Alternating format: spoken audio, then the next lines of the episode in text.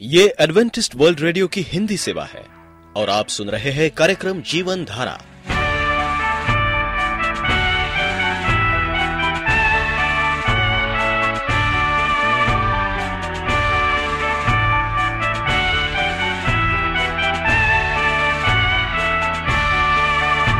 कार्यक्रम जीवन धारा सुनने वालों को मैं स्मिता और मैं अमित। हमारा प्यार भरा नमस्कार। एडवेंटिस्ट वर्ल्ड रेडियो की हिंदी सेवा में हम आपका स्वागत करते हैं। श्रोताओं, आइए, आज प्रसारित होने वाले कार्यक्रमों की जानकारी दे दें। आज होगी पहले स्वास्थ्य चर्चा, इसके बाद एक गीत होगा और फिर कार्यक्रम के अंत में पवित्र बाइबल का संदेश। तो चलिए, स्वास्थ्य चर्चा सुनने से पहले सुनते हैं ये गीत।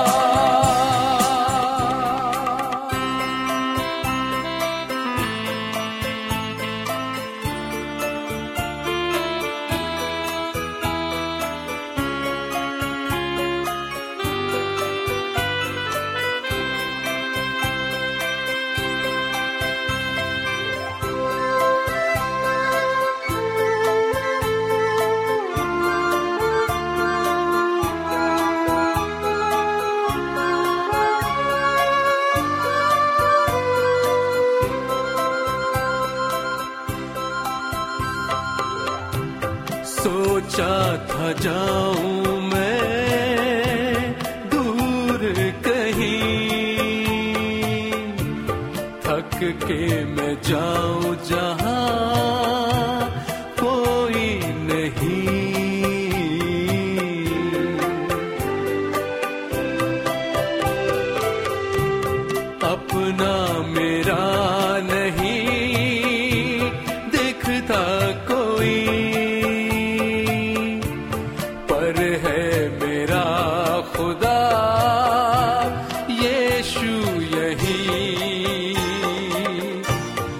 उसके सिवा मेरा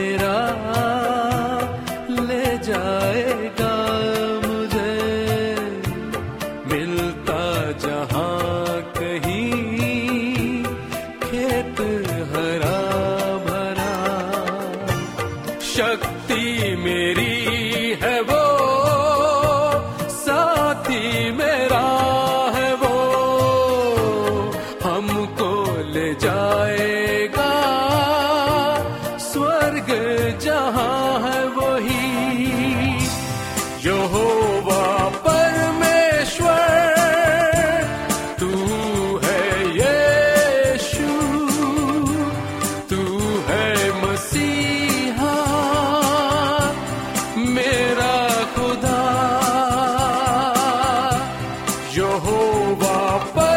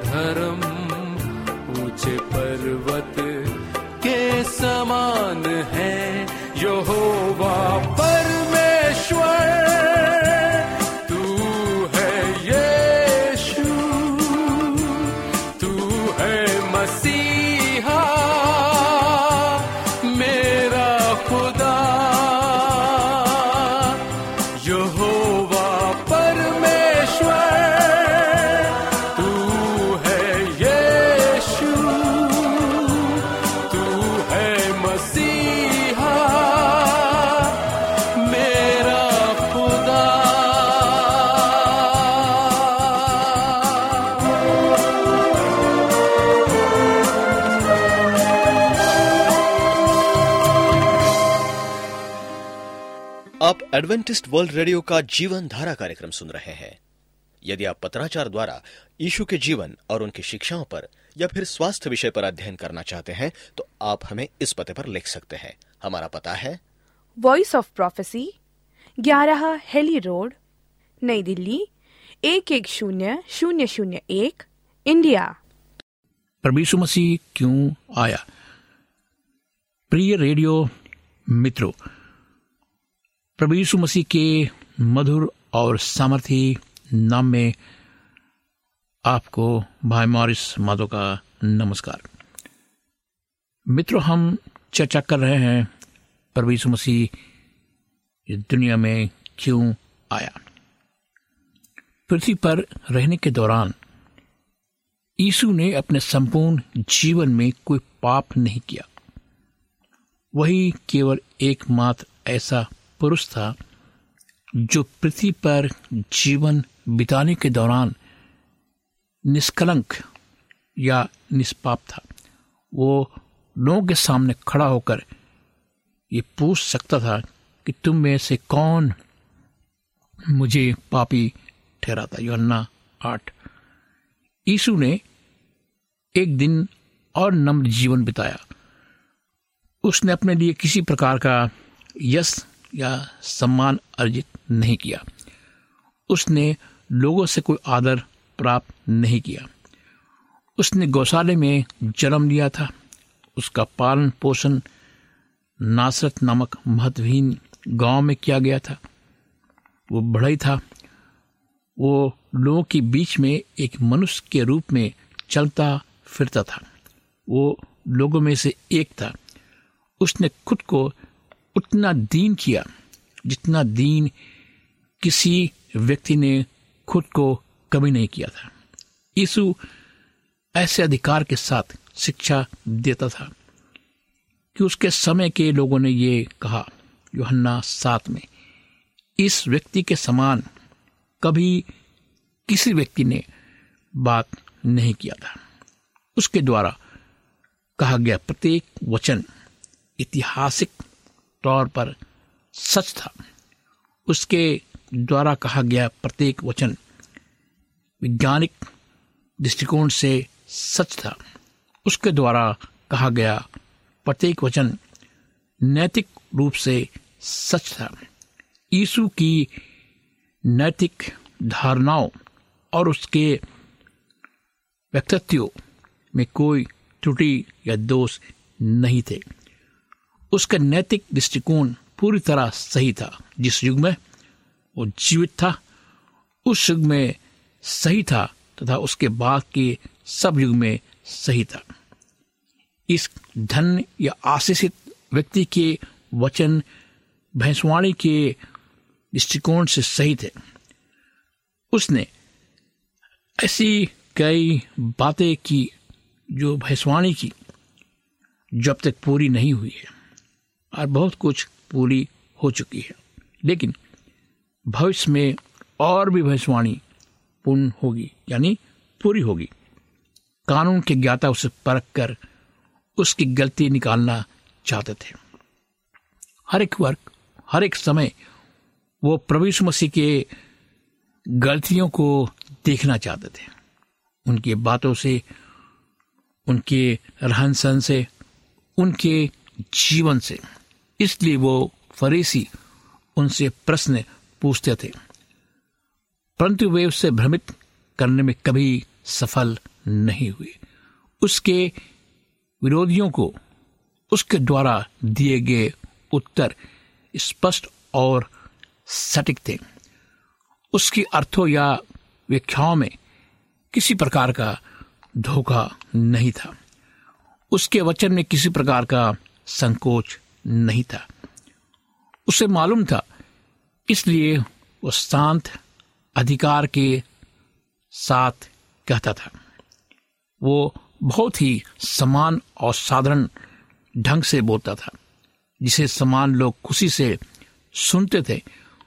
उसके वचन महत्वपूर्ण होने के बावजूद सीधे थे। उसके वचन वजनदार होने के बावजूद व्यक्तित्व के साधारणपन और लचीपन से युक्त थे, जो उसके शत्रुओं को चकित करते थे। वो तत्कालीन बड़े प्रश्नों का इस प्रकार उत्तर देता था, जिसे समझने में साधारण व्यक्ति से लेकर वाद विवाद करने वाले व्यक्ति को भी किसी प्रकार की कठिनाई नहीं होती थी। परवीश मसीह ने रोगों को, लंगड़ों को अपाजो अपाजित लोगों को, अंधों को चंगा किया। उसने कोड़ियों को चंगा किया। मुर्दों को जिलाया उससे दुष्ट आत्माओं को बाहर निकाला। उसने अनेक प्राकृतिक चीज़ों को शांत किया। उसने तूफानों को शांत किया। उसने जिन हज़ार लोगों की सेवकाई की, उन्हें उनसे शांति, प्रसन्नता और आशा प्रदान की। उसने भय का कोई लक्षण प्रदर्शित किया, न जल्दबाजी की। वो भयभीत करने वाला परमेश्वर नहीं था। वो कभी जल्दीबाजी में नहीं था। वो हमेशा सोचता था कि कहाँ क्या करना है, कब बोलना है, कैसे जीवन जीना है। वो कभी किसी दुर्घटना का शिकार नहीं हुआ। वो बिल्कुल ही घबराता नहीं था लोगों को देखकर। उसके वचन अधिकारपूर्ण थे। वो अधिकार के साथ बातें करता था। यद्यपि उसने सब रोगियों को चंगा किया, जो लोग उसके पास आते थे।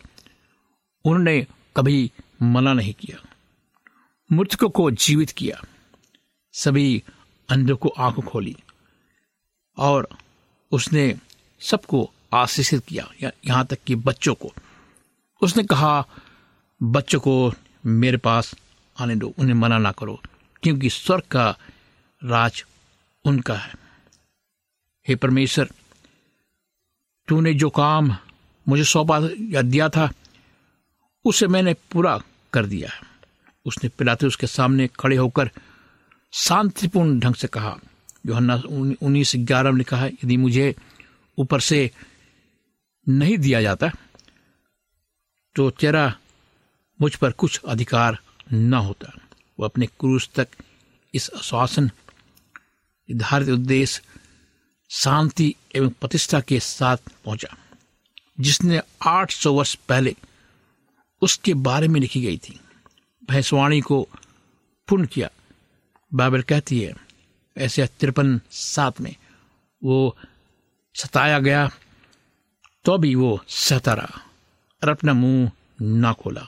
जिस प्रकार भीड़ बद होने के समय, भेड़ी, ऊन कतरने के समय चुपचाप रहती है, वैसे ही उसने भी अपना मुँह ना खोला।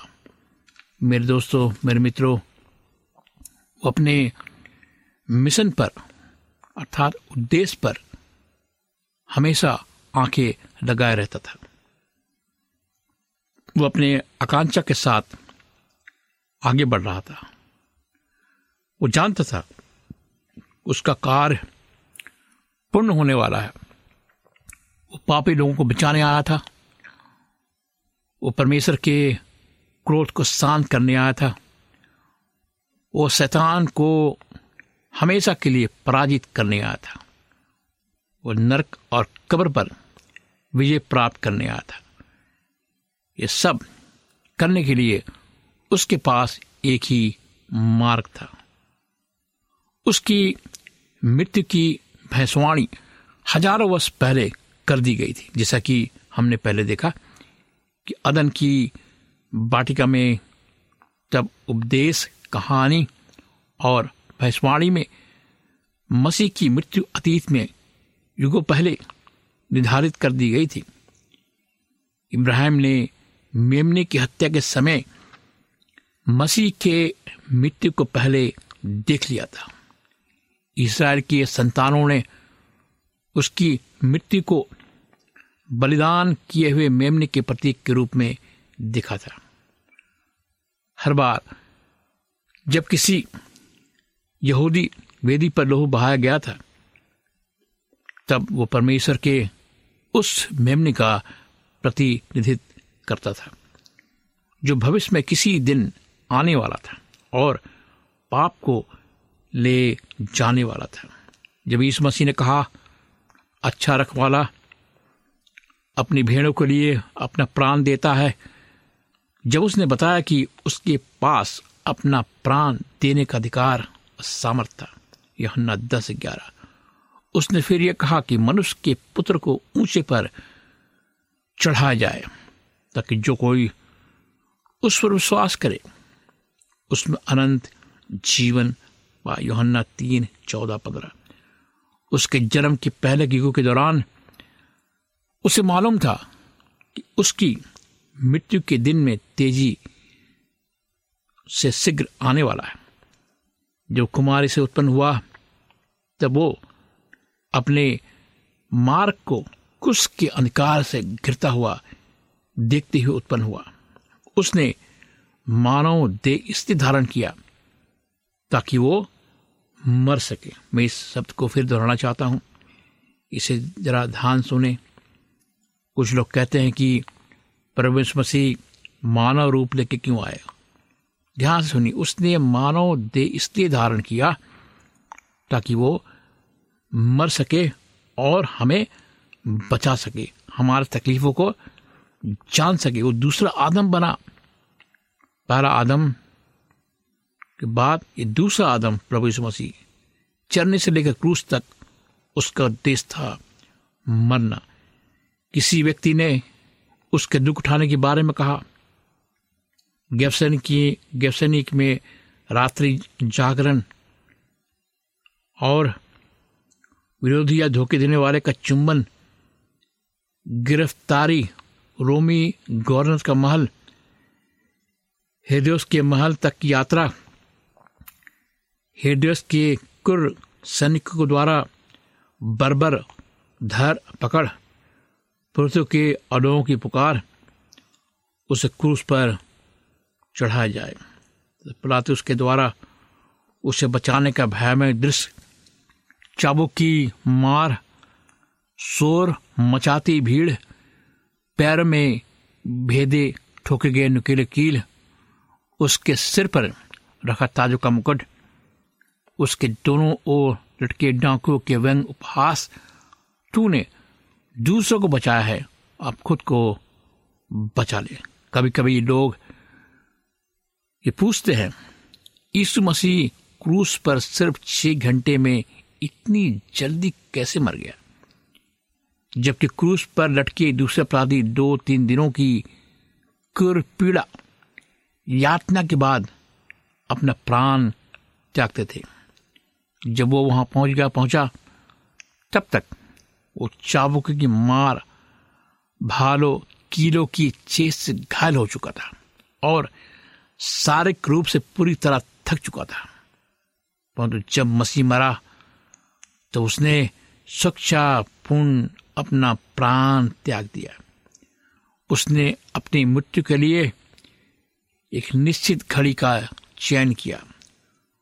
वहाँ वो स्वर्ग, पृथ्वी के बीच लटका हुआ था। कष्ट सहते हुए उसने ना कोई शिकायत की, ना कोई निवेदन किया। उसने कहा, मैं प्यासा हूँ। उसकी असीम पीड़ा को व्यक्त करते हुए उसने कहा कि मैं प्यासा हूँ। मेरे मित्रों, परमेश्वर या पापी की अथवा किसी की मांग ये नहीं होती, या होती भी है कि हमें कोई बचाएगा। ये सब की मांग है कि प्रभु यीशु मसीह हमें बचाने के लिए दुनिया में आया। अगर प्रभु यीशु मसीह चाहते तो बच सकते थे, लेकिन उन्होंने ऐसा नहीं किया। और हम देखते हैं, वो प्रेम के बंधन में बंधा हुआ था। उसने हमसे प्रेम किया। इतना प्रेम कि हमें बचाने के लिए उसने अपना जान दे दिया। रोमी पाँच आठ में लिखा है, परंतु परमेश्वर हम पर अपने प्रेम की भलाई स्थिति से प्रकट किया करता है।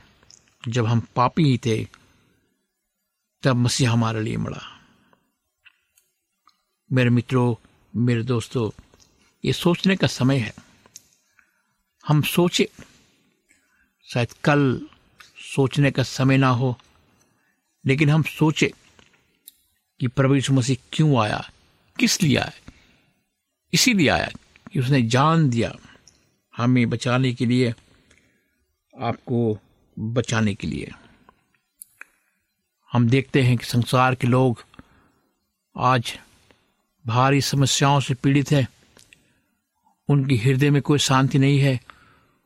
पीड़ा से पीड़ित है। लेकिन परमेश्वर से कहते हैं, पूरा हुआ। उसने हमें बचाने के लिए अपने काम को पूरा किया। परंतु यीशु मसीह की शारीरिक यातना, यथार्थ यातना नहीं थी। उससे पहले कई लोग मर चुके थे।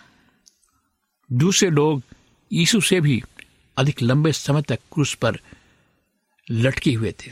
कई लोग शहीद हो चुके थे। यीशु मसीह की भयानक यातना, उसकी मृत्यु थी। पाप के आखिरी मामले तक पहुँच चुका था।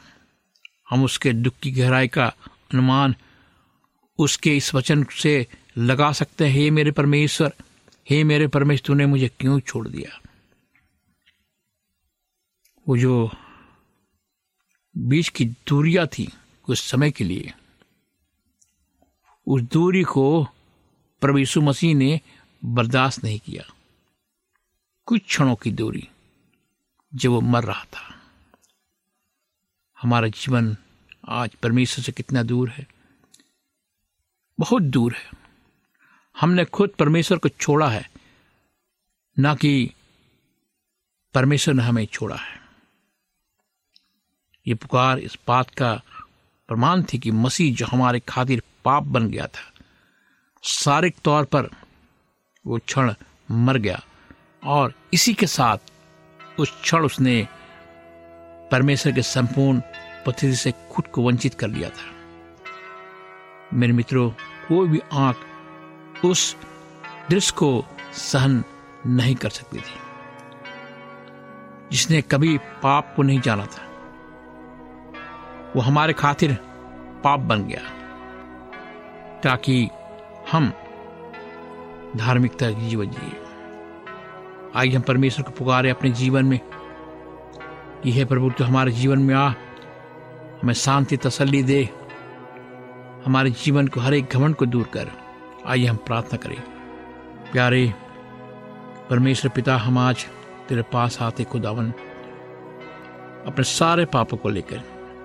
हम जानते हैं प्रभु, तू हमें बचाने के लिए इस दुनिया में आया।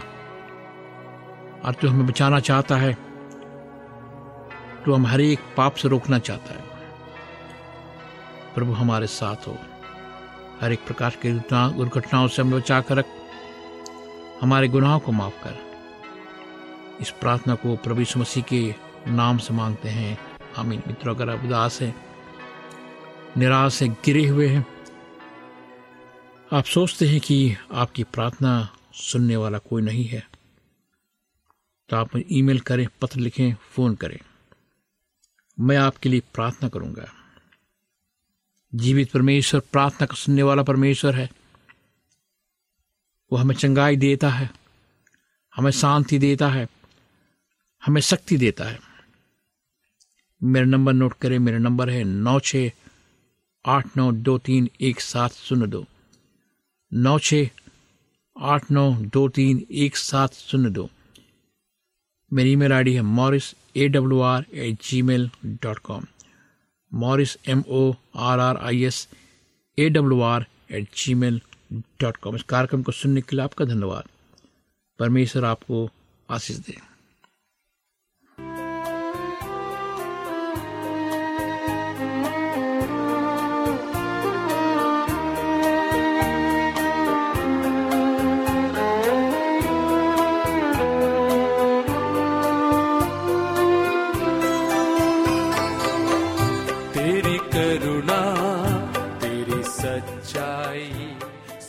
यदि आपका कोई प्रश्न या सुझाव हो तो हमें अवश्य लिखिए। हमें आपके पत्रों का इंतज़ार रहेगा। हमारा पता है।